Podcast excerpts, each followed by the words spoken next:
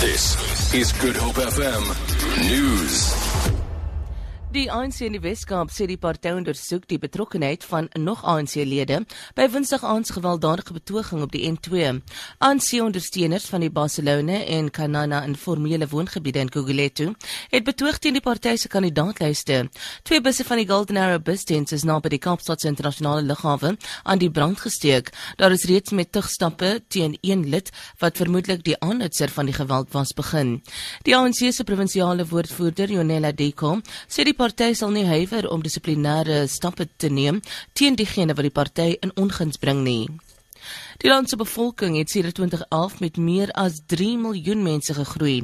Dit is volgens die gemeenskapsopname van 2016 wat deur Statistiek Suid-Afrika bekend gestel is, Lin Arend se berig. Die peiling is vanjaar tussen Maart en April gedoen en het die inligting van 1,3 miljoen huishoudings oral in Suid-Afrika versamel.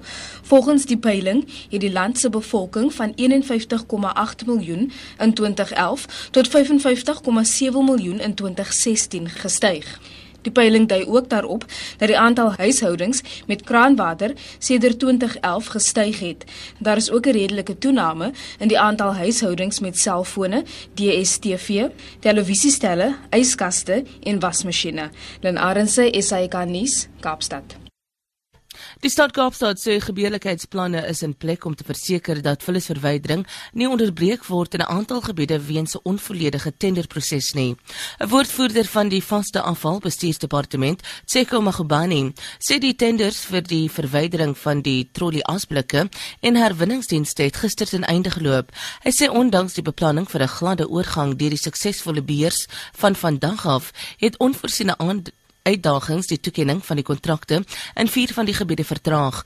Die gebiede is Hout Bay, Somerset West, Versoek en die omgewing van Atlantis. Inwoners is gevra om hulle aansplikke op die normale verwyderingsdae buite te sit. Toyota Suid-Afrika het bevestig dat meer as 500 voertuie geraak sal word deur 'n wêreldwye terugroep van sekere modelle wat deur die motorvervaardiger gelas is. Die maatskappy sê voertuie wat teruggeroep sal word, sluit in 260 eenhede van die Lexus CT200h en die 270 Toyota Prius modelle. Toyota Suid-Afrika se eienaar sal deur 'n Toyota handelaar ingelig word om hulle voertuig in te bring sodat sekere dinge reggestel kan word.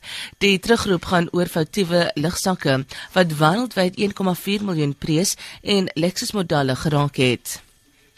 Motoriste gaan vandag af meer betaal om die skilderagtige Chapman's Peak Rylaan naby Houtbaai te gebruik.